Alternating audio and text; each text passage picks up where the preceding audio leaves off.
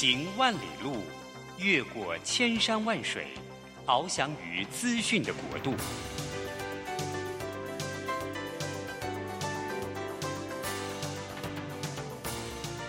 以全方位的视野，飞向更高更远的目标。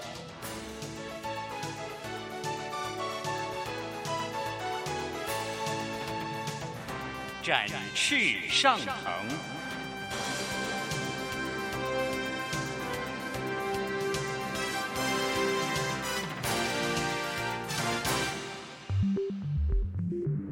新冠疫情让世界变得不一样，工作职场、生活形态都在翻转变革，学习变成日常的必要必须。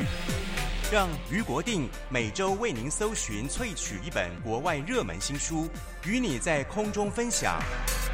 于国定制作主持，愉快读好书。欢迎大家来到愉快读好书，我是于国定。每个礼拜一的早上，我们要在空中相会。在最近呢，这个月份呢，我们。把我们的这个访问的重点呢，都集中在我们个人的身心灵上面的成长。啊、呃，今天我特别呃邀请到我的好朋友，也是我竟然是我高中同一届隔壁班的同学，《金周刊》的发行人梁永煌发行人，永煌早安，国定好，他各位听众大家好。为什么要找《金周刊》来谈身心灵呢？是因为最近呢，梁发行人啊，他们做了一本新书。这本书呢，叫做《如果不是那一次检查，我已不在人世》。大家听这个，大家就知道这是一本跟健康有关的事情。那这本书呢，是呃梁发行人有一天告诉我，然后给了我看这本书。我看了拿在手上的时候，我就从第一页，在当天的晚上就把它看到最后一页。我觉得实在是太重要了。它是讲这个癌症的这个检查这件事情。那这中间有非常多的来龙去脉，所以我们就特别邀请呢，这个发行人啊，在百忙他们业务这么繁忙的时候，来我们节目里面跟大家来解释一下，什么叫做如果不是那一次检查，我已不在人世。发行人，你能先跟我们讲一下啊？现在因为这个癌症这件事情已经变成我们那个啊多年来变成十大死因的第一名嘛，哈，对，没错。然后这个书上面还写说我们。人呢、啊，一生有百分之四十的人呢、啊，或百分之四十的机会会得到癌症啊。对，就人终其一生呐、啊，啊、哦，你百分之四十的人会得到癌症。那如果太，太可怕了。对，你如果问我们这里面要采访一个，这个是亚洲泌尿科学会的秘书长，叫邱文祥邱医师。对，哦，他讲其实比例值比这个更高，更高，因为他因为他是泌尿科。对，他说大部分的男性，假如你活到八十岁、九十岁，对，你走了，你可能不是死于这个肺腺那个摄物腺癌啊。但你可能是有射物腺癌。哦，很多高那高龄这种，就是说这个得癌症这件事情已经是变成一个普遍的现象。没错，像很有名的巴菲特就是射物腺癌啊。啊、哦，你只要活得过老啊，够老，你一定会找他。哦、所以邱文祥最常开玩笑，邱医师最喜欢开玩笑，就是说你不用看我，你总有一天会来给我看 啊。所以说，其实他不一定是你呃。带来致命原因，但是你身上有癌细胞这件事情是真实存在的，存在，对，对不对？那刚才讲这个是死亡率啊，百分之四十的人是会死于癌症的，或当然你不一定，你有癌症的时候，你死的时候可能不是死于癌症的，啊、但你会得癌症，而且检验出来。刚才讲那是有的是不一定检验的，不一定你去检验。对，哦，那总之说癌症，其实在我们现在的社对现代人来讲是非常普遍的现象。对，那我在书上面啊看到他在三十二页里面有讲到一个八大癌症。各级别病患人数比例，对，我看了吓一跳，哎，就是呃，他说分成各期嘛，对，譬如说他讲肺腺癌，现在是罹患率呃人数最多的，死亡人数最多，对，一万多的，对，他说呃，第一期的大概占多少百分比？第二，然后零期、一期、二期、三期，然后到第四期，四期就是末期了哈，这个百分比，它这个曲线是很奇怪的，对，这个其实就是说大家。台湾现在死亡人数最多的癌症，第一名就是肺腺癌。肺腺癌，肺腺癌。那肺腺癌，我想大家都知道，包括我们陈建仁前副总统哦，那知名的主持人陈文茜女士啊，都是有肺腺癌嘛。萧万长，对，萧万长也是副总统。对哦，所以肺腺癌在台湾是最普遍的癌症，因为死亡人数最多。对哦，我们叫做它新国病。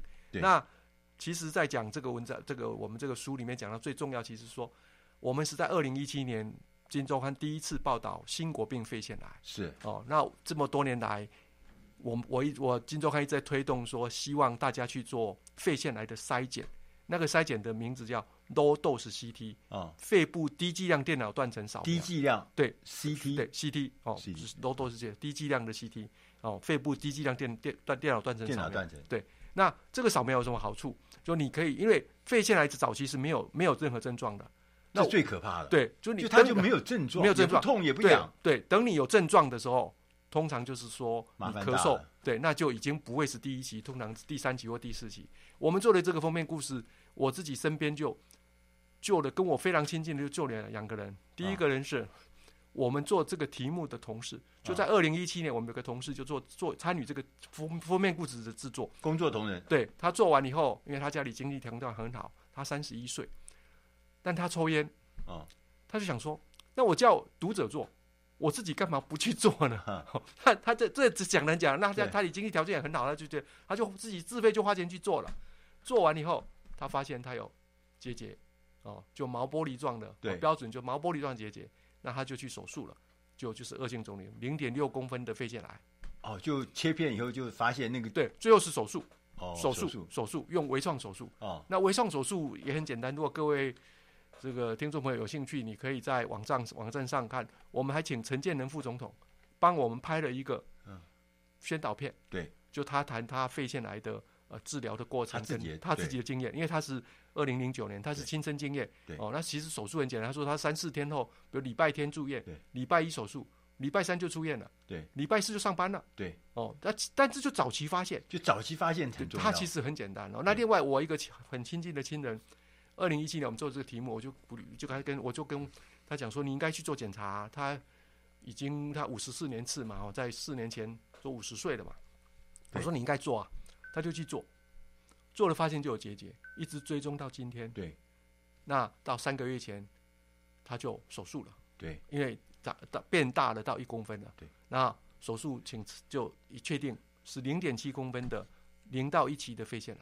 所以早期发现很重要嘛？对，因为我刚刚看到说，我们肺腺以肺腺癌为例了哈。对，我们在整个的发现呢、啊，到第四期就是末期啊，对，占我们发现人数的六成。六成但这个其实是非常严重的，非常严肃的哈。对，你我们都觉得，就台湾的得肺腺癌第一期的比例大概只有二十趴，然后第四期的比例呢六十趴。哦，那大家说，那这样高，当然第四期的比例太高了。那我们就看日本，对，哦，看日本就更清楚。日本的数字是这样，它第四期的比例只有三十，只有三十，也就是说一半了。对，所以也就是说，我们别人告诉你，那为什么这样？因为日本人很重视，日本很重视肺腺癌的 low dose CT 的筛检。哦，我们不重视。所以会有这个情况。对那我们这个书的所谓说赢得十倍存活率的癌症真相，对，其中一个就是说癌症已经不是绝症了。对，那我们说三十年前你的朋友得了癌症，你一定会很悲观嘛？哈，对。现在你的朋友如果有朋友告诉你说他得了癌症，你应该先问他说你得了什么癌症？OK，哦，对，如果他得的是胰脏癌，嗯，可能治疗上比较困难。对，如果他得的是大肠癌或甚至肺腺癌，你应该问他说。第几期？对，如果第一期，你甚至应该恭喜他，哦，他及早发现。对，哦，第一期的肺腺癌、大肠癌都是很简，治疗多，而且他五年存活率这里有，我们肺腺癌的五年存活率，第一期五年存活率是八十八趴。对，如果你是大肠癌的话，你的五年存活率是第一期的话是九十三趴。对，哦，如果你是乳癌乳癌的话，你第一期的存活率是百分之百。对，哦，所以癌症并不可怕。对，可怕是你要及早就没发现，对就筛检麻烦了。那我们讲这个十倍是说，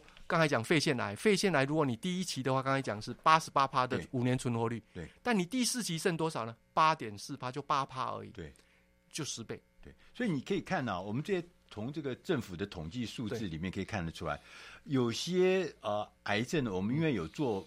普筛，普筛嘛哈，譬如说乳癌，他们有做普筛，对。不对？譬如说子宫颈癌，对，有也也这个子宫体癌，它也有普筛，对，所以它的那个发现的率呢，都可以很平均或者很早。像子宫颈癌第一期就七成三的人在第一期就被发现，对。譬如像乳癌的话，它很平均，它第四期的人只有百分之六，对，前面都会发现，对。所以这个普筛这件事情就很重要，对。所以现在唯一没有普筛的重要的癌症里面，大部分都有普筛嘛，哈。对，那就是肺腺癌。现在就说，因为各位知道，现在台大癌症中心的副院长叫陈进兴，陈副院长了。啊。他一直他有一个基金会叫肺病防治基金会。哦，那我我们今天话一直在推动说，希望国健署能够推动对肺腺癌的这个筛检。对。哦，那现在国健署已经从七月一号开始了。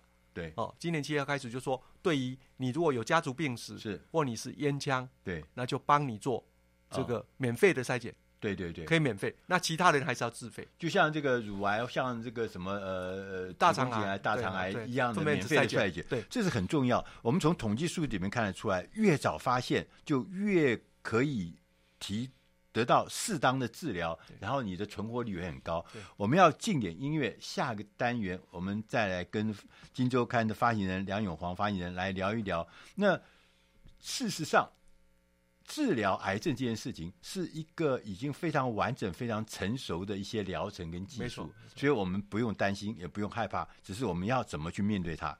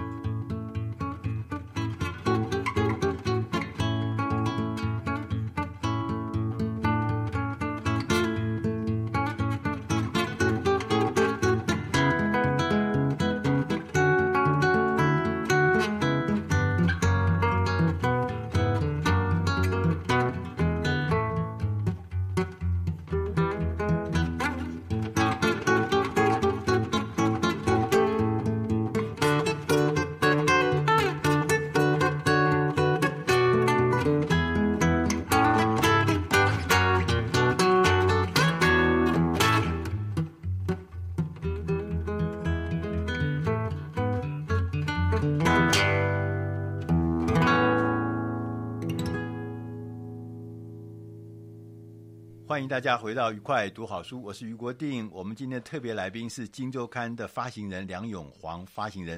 刚刚我们跟发行人谈到，就是所有的癌症其实并不可怕，最重要的事情就是我们要定期的、早期的去做衰减。对，让他找出来你到底有什么病，只要是早期发现，问题都不大。最近呢，政府也开始就除了这个子宫颈癌啦、乳癌啦这些大肠癌的筛检之外，嗯，也要把这个肺腺癌，就死亡率最高的这个肺腺癌，死亡人数最多的这个肺腺癌，也纳入这个筛选。就对，免费的筛检。那它主要针对两两类的，一类是有家族病史的，对，另外一类是烟枪。那有朋友就在问说，那他抽烟是他自己的事，干嘛政府要帮他筛检？嗯。其实这是牵涉到我们健保的支出，对，因为现在一年我们花在肺腺癌的治疗大概一百九十六亿，光是肺腺癌，光肺腺癌，哇。哦，所以你如果不帮他筛检，等他生了病，第四期的花大功夫，就对你还是健保署，我们的国全民健保还是要付买单呢、啊啊，所以对他们筛检其实是必要的，对。哦，那其实长期的努力目标。像刚才讲到日本的肺腺癌的第四期只有三百分之三十，我们的第四期所有确诊人的比例是六十趴嘛？对、哦，那为什么？就日本刚才讲日本，那日本企业有一个原则说，他们会把员工，尤其高阶主管都送去筛检。对，所以我希望有一天台湾的民众都可以去筛检。那在没有办法就没有全面，刚才讲只有两类人嘛，有家族病史跟烟枪。对，那一般民众你应该怎么办？其实我觉得你就去做健康检查，对，哦，去跟医院登记。那其实它的费用因从是三千八，如果仁爱医院只要三千八，台大医院可能六千，哦，大概就是三千八到六千不等。对，那我是一直鼓励所有在陈进兴，就刚才讲癌台大癌症中心医院的副院长陈进兴陈医师，他一直建议说，四十岁以上，尤其四十五以上，每个人都要做。对，哦，他那天跟我讲，我跟他，我跟他，我邀请他去做一个演讲，他就讲到说。他有一个最近有一个病人是一个医生的太太，哦，他五十几岁，那在家照顾小孩，哦，也不常做菜，不常煮不常煮饭，哦，那竟然脚会痛，就一检查是因为肺腺癌，对，移转到脑部，再移转到脚，对，那已经第四期了，对，他就就很就他就觉得很实在很痛心，大大部分都觉得，因为他是医生的太太，他觉得自己应该很健康，是啊，癌症不会找上他，对，但。癌症会不会找上你？其实是这是很难的。那很多人都太关我们，因为现在肺腺癌是台湾这个最死亡人数最多的。对。那很多人好奇说，你为什么会得肺腺癌？哦，这是一个很多人在关心的问题。对对对。对。那其实你如果看有人甚至说，我也不抽烟呢、啊。对。我怎么会得肺腺癌？其实你如果从资料上去看的话，哦，我们金周刊在上次在二零一七年报道里面讲了，比如说建材。哦，台湾最重要的肺腺癌可能的原因，当然都是可能嘛，因为很难做直直接的因果关系的研究。比如说空气品质，对，这当然是有关。对，哦，再来你煮菜的油烟，油烟，油烟，哦，再来建材，哦，建材会释放，尤其是新干新装潢好的房子更是。哦，连大理石，对，啊、大理石。那我们更早期台湾用的石棉，石棉瓦，石棉是高这个致癌的高危险物质。对，哦，那现在当然比较少，但因为早期有。另外还有一个是。烧香的香，哦，香哦，对，这是陈建新医师有在龙山寺做过研究。对，现在龙山寺啦，这个恩主公都不用不烧香了。对，因为烧香是 PM 二点五，对，它的粉，它烧烧出来烟，对，那是致癌物，会导致肺腺癌。对，哦，那当然就就就你要追究原因，当然就我们当然在生活上要注意，但最终回到最后就是筛检。哦，你如果没去筛，你筛检其实是非常根本的。那刚才我们讲到说，癌症当然肺腺癌是一个大家现在最普遍的，对，那一定。那很多人都觉得我身体很好，没有任何感觉。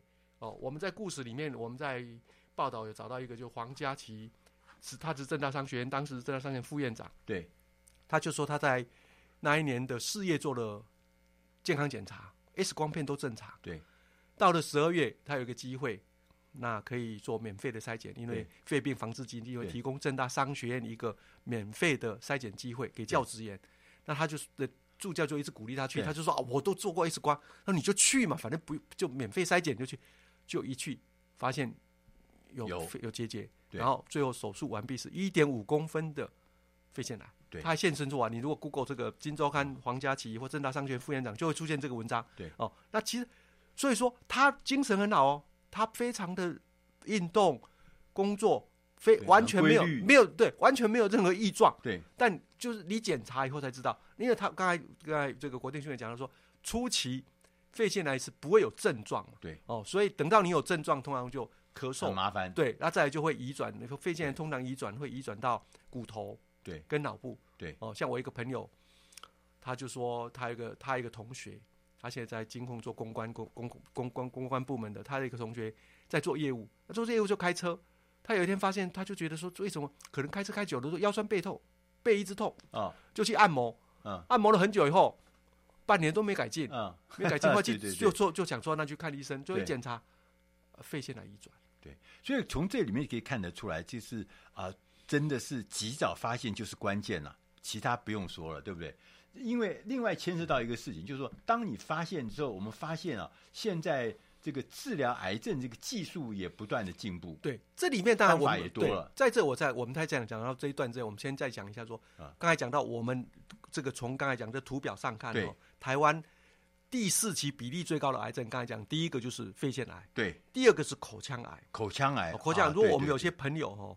如果你有些朋友他是呃劳动的，比如说货车的司机，对哦，或者在在工地做做体力劳动的，对，那他还会吃槟榔，对哦。如果你你是有这样的朋友，或者你家人是这样的特质，他如果口腔有问题，你一定要鼓励他尽快去做检查。好，所以有问题是什么？呃，他一定就你有伤口不容易那个啊，不容易愈合、啊，溃疡不对不愈合，愈合啊，对不对？对。那另外就是说，你如白斑，如果你有对啊，如果你有这个呃吃槟榔的习惯，你自己就要特别警觉，甚至要固定去做检查。对，这也是你如果去做健康检查，他也会帮你检查口腔嘛。对哦，那这个是说，因为我们的口腔癌比例是五成嘛。就第四期的比例五成，就是有五成的口腔癌发现的时候，发现是第四期，第四期已经是末期了，哦、那是末期，那就很麻烦了，对，对不对？那它的存活率，这口腔癌的五年存活率，嗯、我们都看它第一期的话是八十五趴，对，但你到第四期就剩下三十七趴了，啊，哦，那就就比较难治疗了，对，哦，所以第一期还是非常重要，所以说，那这是那口大部分口腔癌很多觉得他嘴巴一直破皮，一直有白斑不舒服，哦，或者你的伤口口腔如果有伤口一直不会好。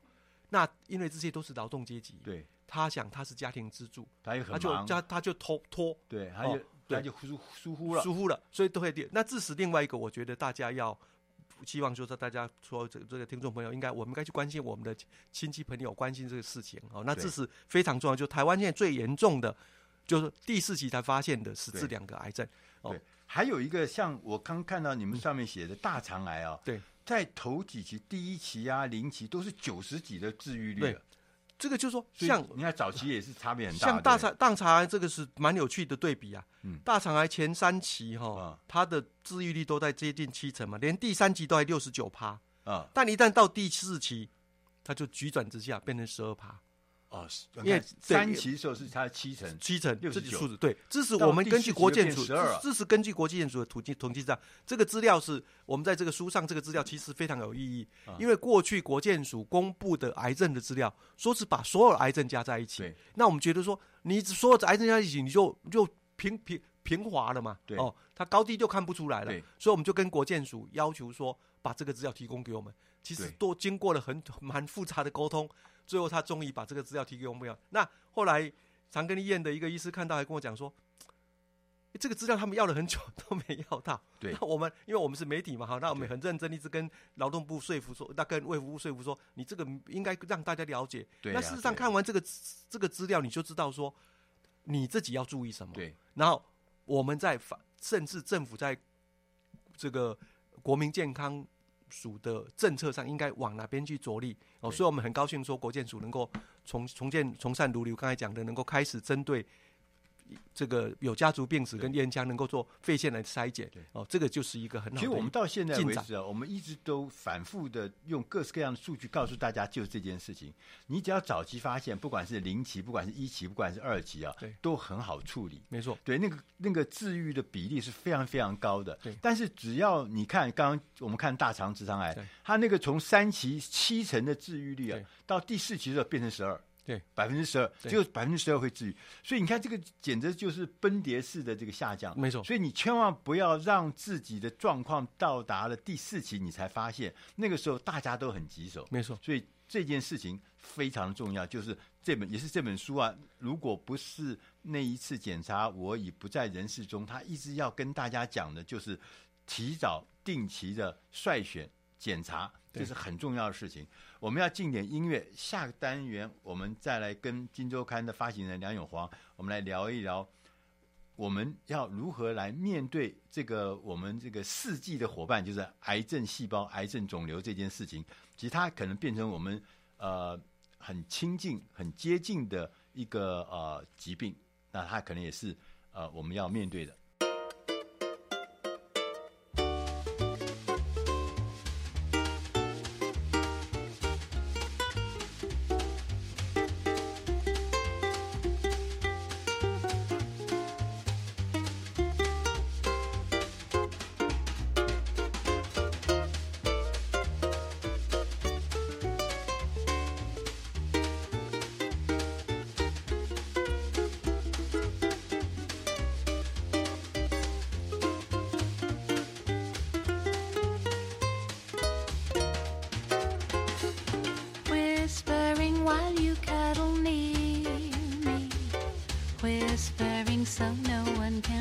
Hear me. Each little whisper seems to cheer me. I know it's true,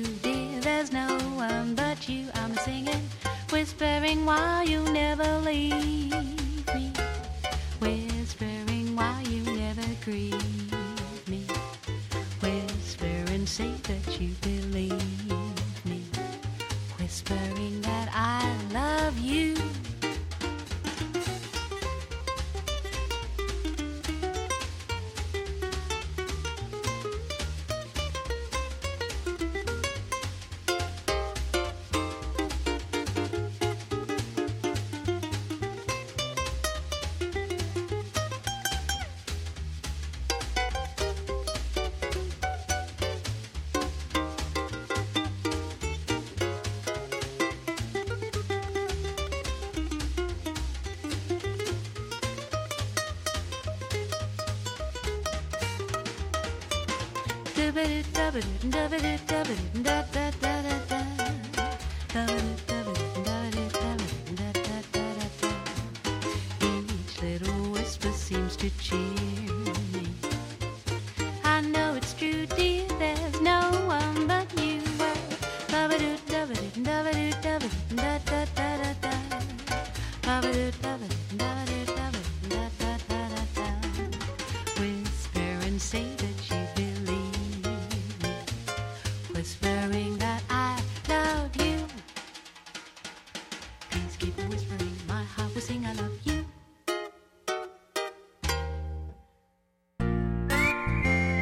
北 FM 九零点九佳音广播电台，桃园 FM 一零四点三 Go Go Radio，宜兰 FM 九零点三 Love Radio，这里是佳音 Love 联播网，精彩节目欢迎继续收听。欢迎大家回到愉快读好书，我是于国定。今天我们的特别来宾是《金周刊》的发行人梁永煌发行人。刚刚我们跟发行人就谈到了，就是要定期。的筛检，你的健康状况，及早的发现所有的癌症，那都会变得及早发现、及早治疗，就变得很好的照顾。但我们这里要问一个问题：那这个筛选有方法的吗？对，不同的癌症哦，你的筛检的频率是不一样。嗯、另外一个就是说，当你筛检有问题，你也不要过度的焦虑。像刚才讲到肺腺癌，对，肺腺癌很多人有结节。他就很恐惧，对。哦，他就一定，因为他医生会跟你讲，你身上有一个呃零点三的结节，嗯，哦，那其实他每天本来就跟你在一起，嗯，你不要一跟你讲，你就每天一直想着那零点三，那就是癌细胞，哦，嗯，那你反正不是死于癌，肺腺癌是死于恐惧，吓自己吓自己吓死了，哦，像我刚才讲的亲人，他跟我是非常亲，他就在二零一七年就发现有结节，他就每固定筛检，每每半年一年去检查，检查到今年。我讲的是，其实养大了，对，它是从零点三公分变成一公分了，对，那才能手术。现在台大的要求是说，大概零点八一公分，他才帮你手术，对，因为太小根本也没有威胁性，对，它的成长很慢，哦，那半年检查就够了，对，所以这就是说，你有癌症，你就算你有结节，你也不要那么恐惧，这是很重要，就你还是要相信科学跟医学，对，哦，那不同的癌症，比如说你的很多朋友常常每几乎每年一两年就去做一次大肠镜。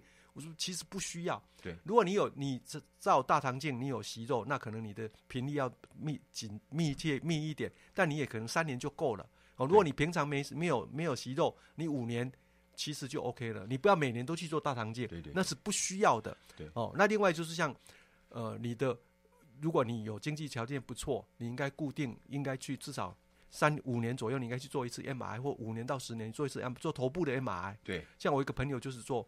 要么发现他最近刚手术是做脑部，发现脑下垂体有一个一点八公分的肿瘤，是哦，判断医生判断初步判断是良性，但良性因为怕会最后压受压迫到视神经哦，造成不可逆，所以他就手术了。哦，那你如果健康检查发现的问题，你才要面面对哦，基本上，所以我想其实最终就是说，一个你要了解要了解自己的身体，要了解不同癌症的筛检的频率。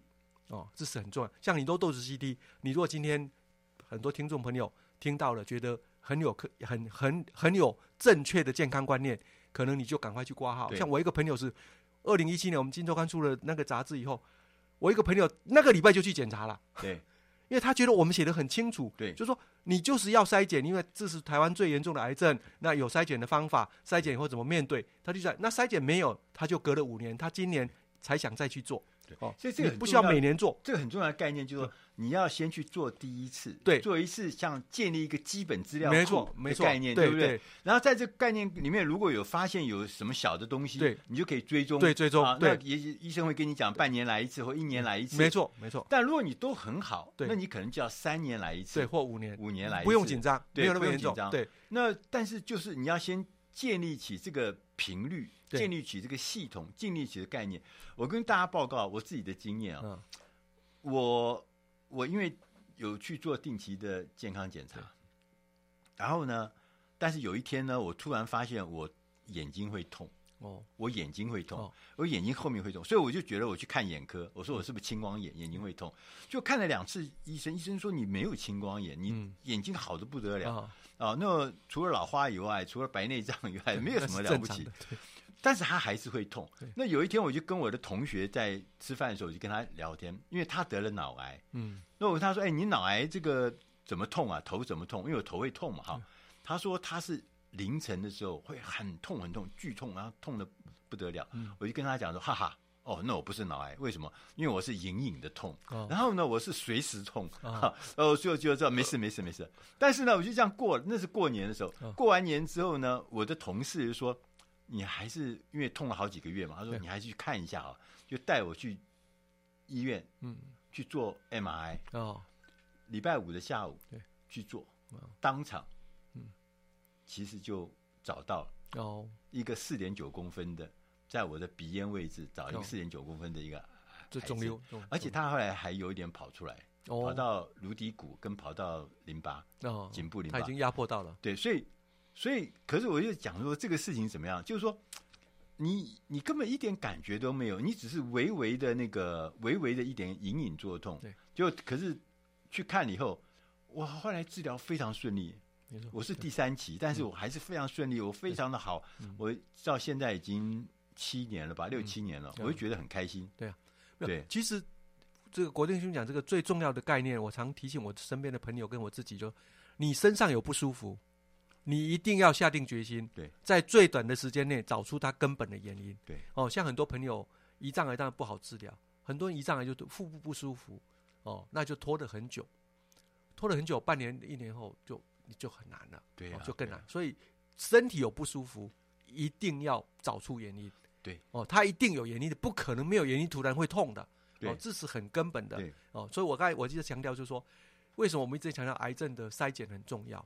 哦，所以我建议，其实每个朋友都应该有一个人生健康的记事本。对，把你做过什么检查哦，比如你去今年做的什么检查，甚至之前的哦，你从今年开始也可以把你的做过检查做记录，这样你才不会忘记说你到底有什么有做过什么没做过。比如说很多人死于心肌梗塞，我们都知道很多朋友第一次心肌梗塞就走了，甚至就如果没走还留下。这个很大的后遗症。对，那心肌梗塞你就是要做心脏电脑断层嘛，哦，至少要心脏超音波、心脏电脑断层，那你就可以预防。那对于健康的概念，其实像为什么我们今周刊我自己很重视健康检查，因为我爸爸是民国二十一年生的，在他七十岁那一年，他住住在乡下，有一个鸡眼，我说，哎，你有一个健康检查，你要不要去做？那他很随和，他就好好就去做。他这那他一生第一次健康检查就发现肝癌。啊，一点五公分的肝肿瘤哇哦，然后位置不好，运气位置不好，所以不能手术，就就不能直接割切除，就用栓塞、栓塞、酒精注射。对哦，他还活着，他还过了十年后才走的。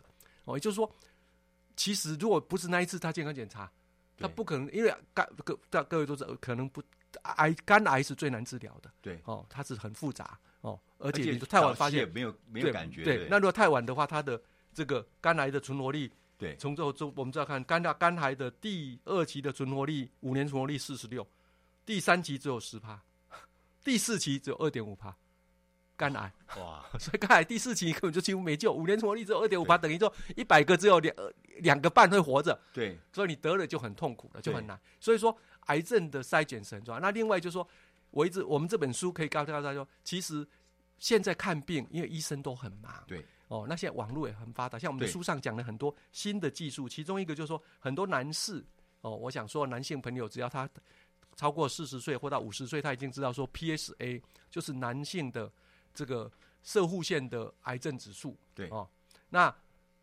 如果你摄护这个癌症指数高于四或五，那医生通常会建议你去做穿刺。哦，在我们这书上写就是这样。但过去的穿刺技术呢，它就是发现的确诊率只有四十趴。哦，那现在医学已经进步到可以用，你可以用超音波哦。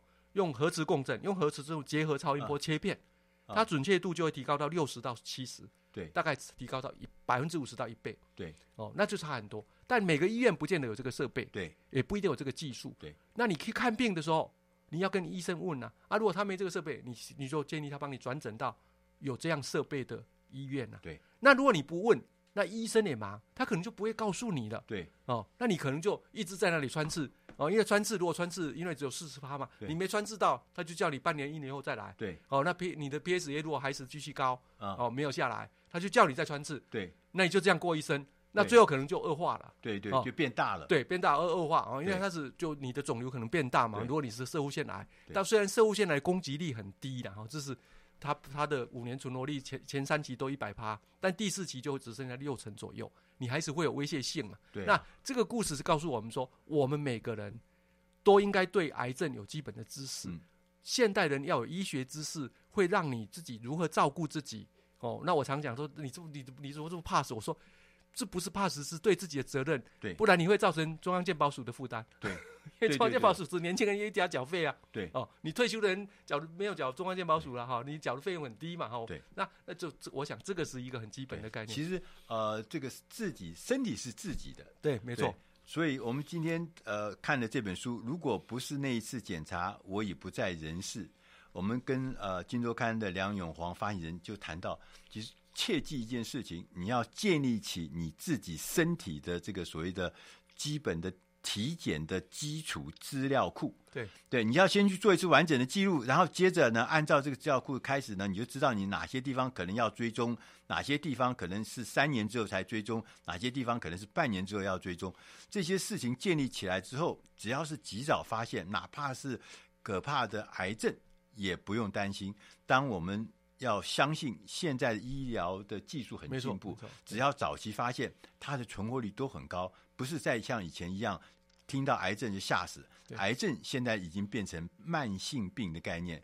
我们今天非常谢谢《金周刊》的梁永煌发行人来我们节目里面告诉我们这一个很重要的概念：定期的健康检查是最重要、最重要的一件事情。谢谢，谢谢，希望大家都健康。对，谢谢大家收听，我们下集同一时间再会。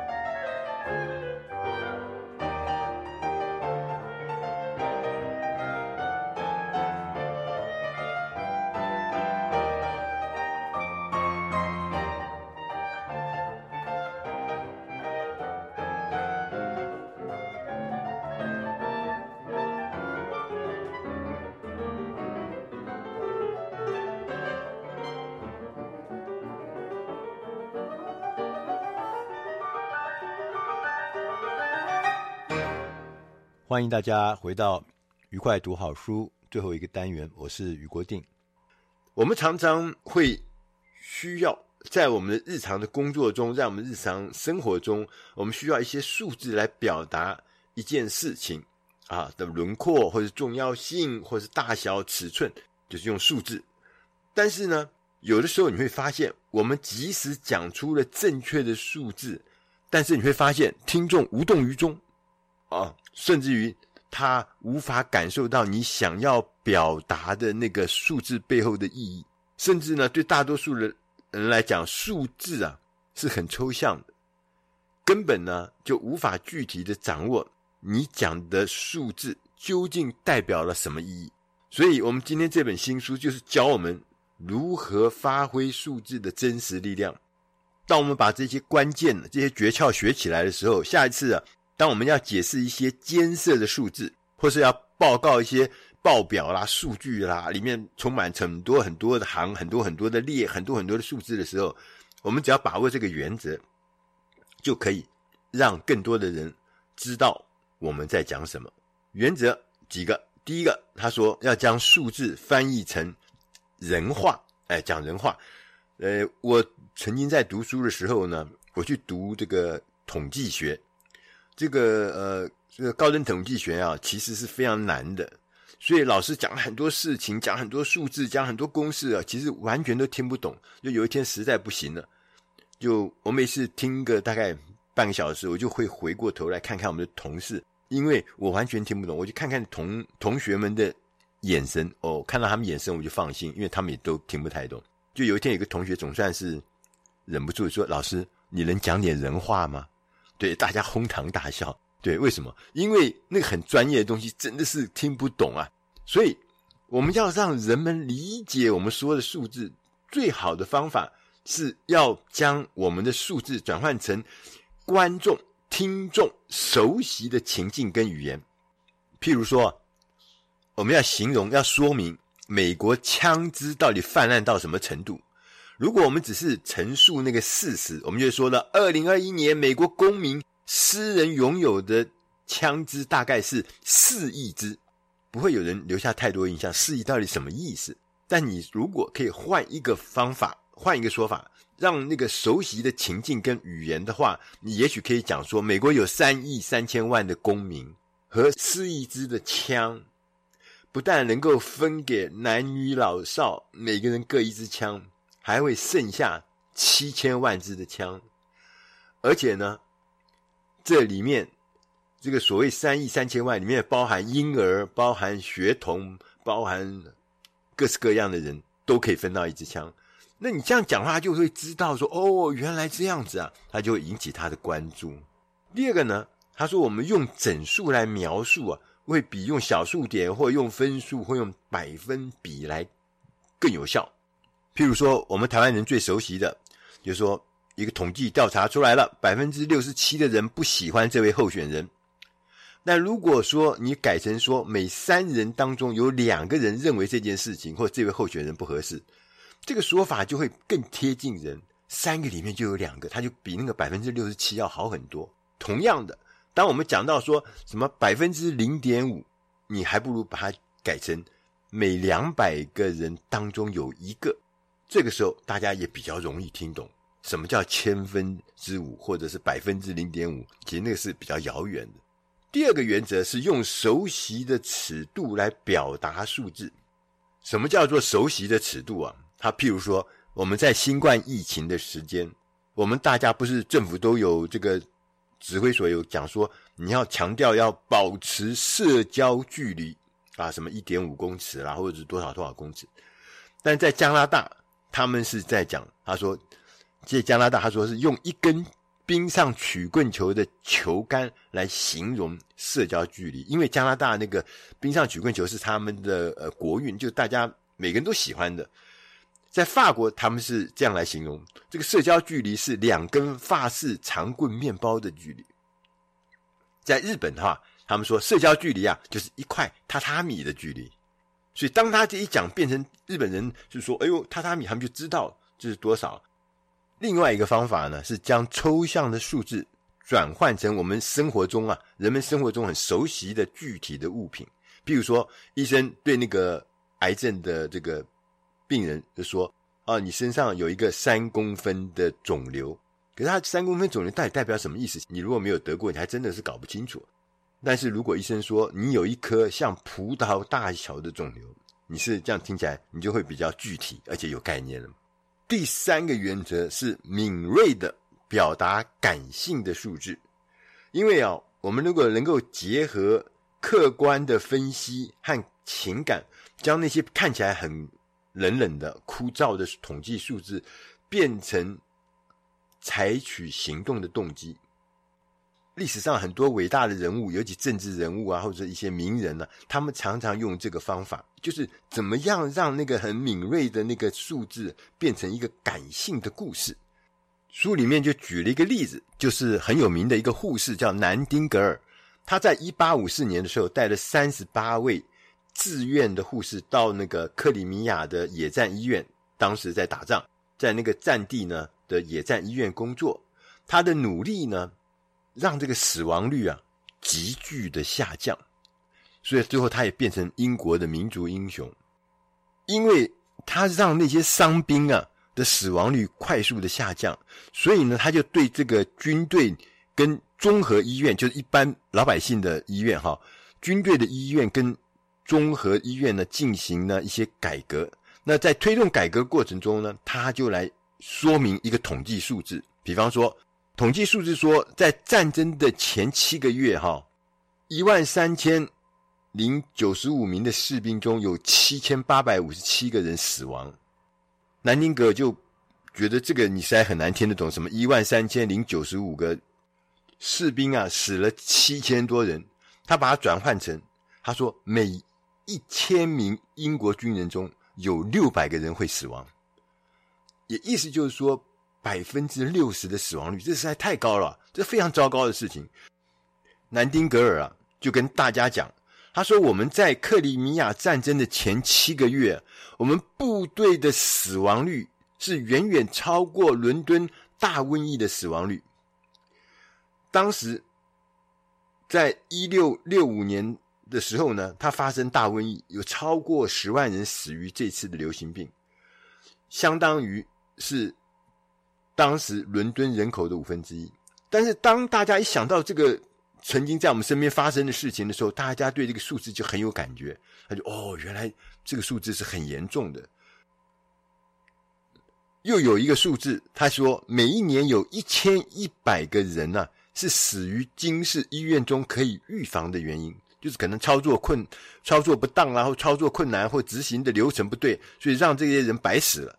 所以南丁格尔就跟大家讲，他说，一八五二年的时候，我们英国发生船难，死了四百个人，大家都非常惊恐，对不对？可是你有没有想过，你要如何来看待我们每一年有一千一百个人死在军队的医院里面，而且这是很容易预防的，就不不要不要让这些人白死啊！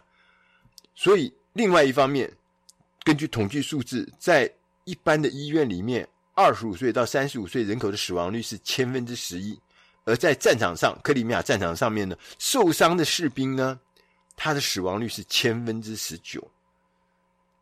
所以从这数字里面呢，南丁格尔就跟大家讲，我们受伤士兵的死亡率几乎是一般医院平民的两倍，这根本就是一种犯罪行为，等于是我们每一年把一千一百个军人送到教练场去接受军事训练。训练完以后送到战场上，然后我们对他们这一千一百个人开枪，把他们打死。为什么？因为是在我们自己的野战医院里面死掉的嘛。所以，当我们把这些很枯燥的、生硬的数字包裹在听众很熟悉的比喻中，我们就会触发他们的理性，触发他们的感性，同时呢，也可以和南丁格尔一样，传达出一种急迫感，让人们采取行动。另外呢，作者还提醒我们，我们人们啊，很容易对那个大笔的数字感到麻痹，所以要吸引这个大家的注意啊，我们可以采取一种叫做加码演出的做法。所以加码演出的做法就是说，你不要一开始的时候就把所有的数字讲到满，要少一点，然后呢，后面呢再加码数字，然后让大家呢知道这两个数字呢都会产生作用。他就举了一个例子，他根据统计，如果地球上所有的人他们吃的肉跟美国人一样多，那饲养家畜，什么猪啊牛的这个土地啊，是需要占地球可居住土地的百分之一百三十八。意思就是说。全部的土地都要拿去养猪养牛啦，那这个听起来也不知道该怎么弄。但他就说，你也许可以改一个方法跟大家讲。他说，如果地球上每个人吃的肉和美国的一样多，不只是上地球上所有可居住的土地都要用来饲养那些牛啊羊啊这些家畜，而且还不够，还需要另外再加上一个非洲，再加上一个澳洲，这样子的。面积才够，所以这就是加码的意思。第四个原则是用数字建立比例的模型。作者又举了一个例子，我讲给你听，你听了可能会胡煞煞。他说，最近的研究发现了，只有百分之三十七的员工了解他们的组织正在努力实践的目标跟原因，只有百分之二十的人对公司的目标充满了热情。然后呢，只有二十的人了解他们的职务和组织目标之间的关系。所以，如果我们可以想象说，我们是一支有十一位球员的足球队的教练，这会是什么状态？就是刚刚那个百分比。他意思就是说，你的球队啊，只有四名球员知道他们出赛的目标是什么，只有两个球员充满了热情，同时也只有两个人知道他们的守备的位置跟。团队其他成员的关系，所以当你把它从那个百分比化成这个人的时候，人数的时候呢，你就觉得诶，还蛮容易了解的嘛。所以他也举了另外一个例子，他说美国政府曾经啊鼓励美国的小朋友啊青青少年还有儿童，要每天要多吃蔬菜，每天要吃五份的蔬菜水果，叫做五 A Day 的一个运动。但是呢，光是麦当劳的广告啊，就以三百五十比一的这个量，超过这个五 A Day 的这个蔬果这个运动的量。意思是什么意思呢？他说，意思就是说你你听不太懂，但是他就讲，他重新再讲一下。他说，如果一个小孩每天在电视上面看到一则麦当劳的广告，那么他需要一年后，一年后为什么？因为刚刚是三百五十比一嘛。一年后，他才会看到一次政府的这个蔬果多吃蔬果的这个广告。从这一讲，哇，原来是这么不成比例。你很快就会抓住那中间的关键。作者呢，在文中特别提到，他说：“我们经过很多年呢，对这些原则的研究，我们相信几乎每一个棘手的数字都有一些方法，像是用类比的方法、对照的方法，或是创造另外一个维度的方法。”使我们能够将数字转化成我们可以记住、可以使用以及跟他人讨论的东西。我不是冷冷的这个数字嘛，哈！如果我们懂得使用数字，如果你懂得运用使用这个数字，你就拥有一项非常宝贵的技能。如果我们能够使用它，使用这个数字，并且使它变得很清晰，将那些那个晦涩或遥不可及的事物，轻松的、方便的、容易的带进别人可以看到和感受的范围，这就是一种超能力。电影上的超人啊，他可以看穿墙壁里面有什么东西，但是呢，我们也可以可以使这个墙壁啊变得不见，哎，因为这个墙壁呢是阻碍我们的。所以，我们可以让其他的人可以看穿这个墙壁，看穿他们。如果我们拥有这一项叫数字沟通力的话，我们能用数字说出好的故事，百分之百的发挥数字的真实力量。南丁格尔那个护士啊，他可以做得到，我相信我们也可以。以上的内容是出自《大师轻松读》第八百八十一期，数字好沟通。我们要发挥数字真实的力量，希望这个内容呢，能够帮上你的忙，不管是在职场上，不管在生活上，不管在工作上。同时呢，如果你想要有更多的资讯，欢迎大家到官网上面去找《大师轻松读》第八百八十一期，上面就会有更多的文字资料，可以让你更了解、更深入的掌握数字好沟通的关键。我是余国定，谢谢大家的收听，我们下集再会。